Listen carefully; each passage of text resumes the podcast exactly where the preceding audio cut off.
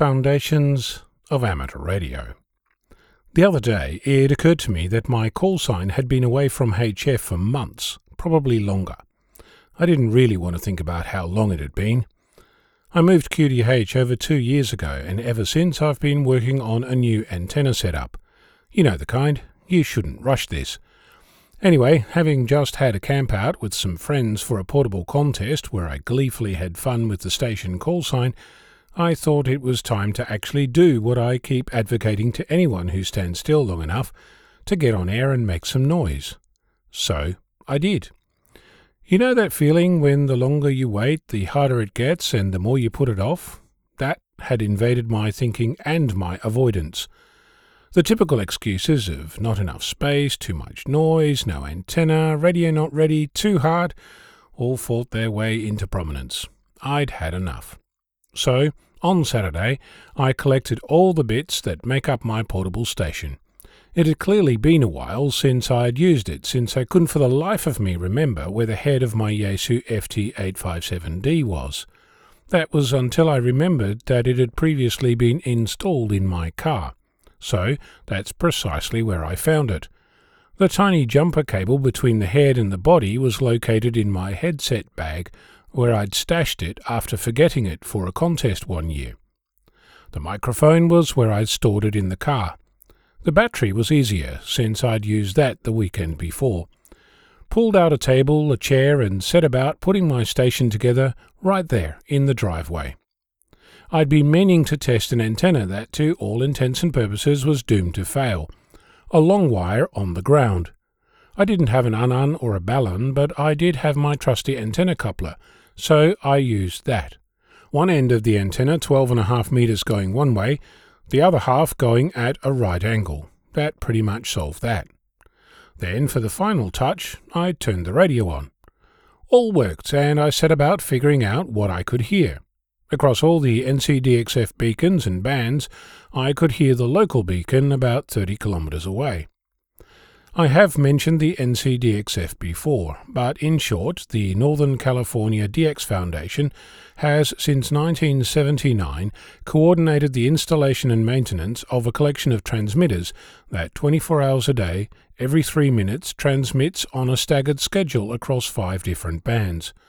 It's called the International Beacon Project. For funding, the NCDXF relies on donations from people like you, and in Western Australia, the WA Repeater Group maintain the beacon Victor Kilo 6 Romeo Bravo Papa. Each transmission consists of a call sign, a beep at 100 watts, a beep at 10 watts, 1 watt, and 100 milliwatts. You can hear the beacons on 20 metres, 17 metres, 15 metres, 12 metres, and 10 metres. Their purpose is to determine what propagation is like across the world on each of the bands in pretty much real time. It was the impetus for me to start learning Morse code. In case you're wondering, no. I know, I'm still at it. On my wire on the ground antenna, the local beacon on the 10 metre band was by far the strongest. I also had a listen on 80 metres and 40 metres and even found two stations in deep discussion about something or other. Didn't manage to catch their call signs, but good readability, not so much in the way of signal strength. I called up a friend on 900 MHz. In case you're skeptical, yes, I hold a license for that. So do you. It's cunningly encapsulated in a sophisticated portable battery powered multifunctional gadget made of electronics and glass. He was in the middle of repairing some damage sustained to his G5RV Junior antenna during our latest adventures. Hi, Glyn. And afterwards we had a go to see if we could in fact hear each other. I was using 5 watts, he something like 70 watts. Neither of us could hear the other, even though we're a similar distance from each other as the beacon. Not yet sure if it was his radio acting up, or mine, for that matter. I then started down the digital modes path, installed a PSK31 decoder, and set about programming my radio for the traditional PSK31 frequencies. Didn't hear anything, didn't decode anything, but had a ball nonetheless. You might think to yourself right about now what the point of all this was if I didn't make any contacts. The answer is simple.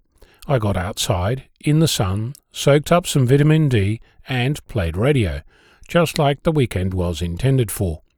My next adventures are likely going to involve the same antenna and a vertical for transmit to see how that goes. You don't need an excuse to get out and play, and when you do, you might not make any contacts, but that's not really the point of playing, is it? I'm Onno, Victor Kilo 6, Foxtrot Lima, Alpha Bravo.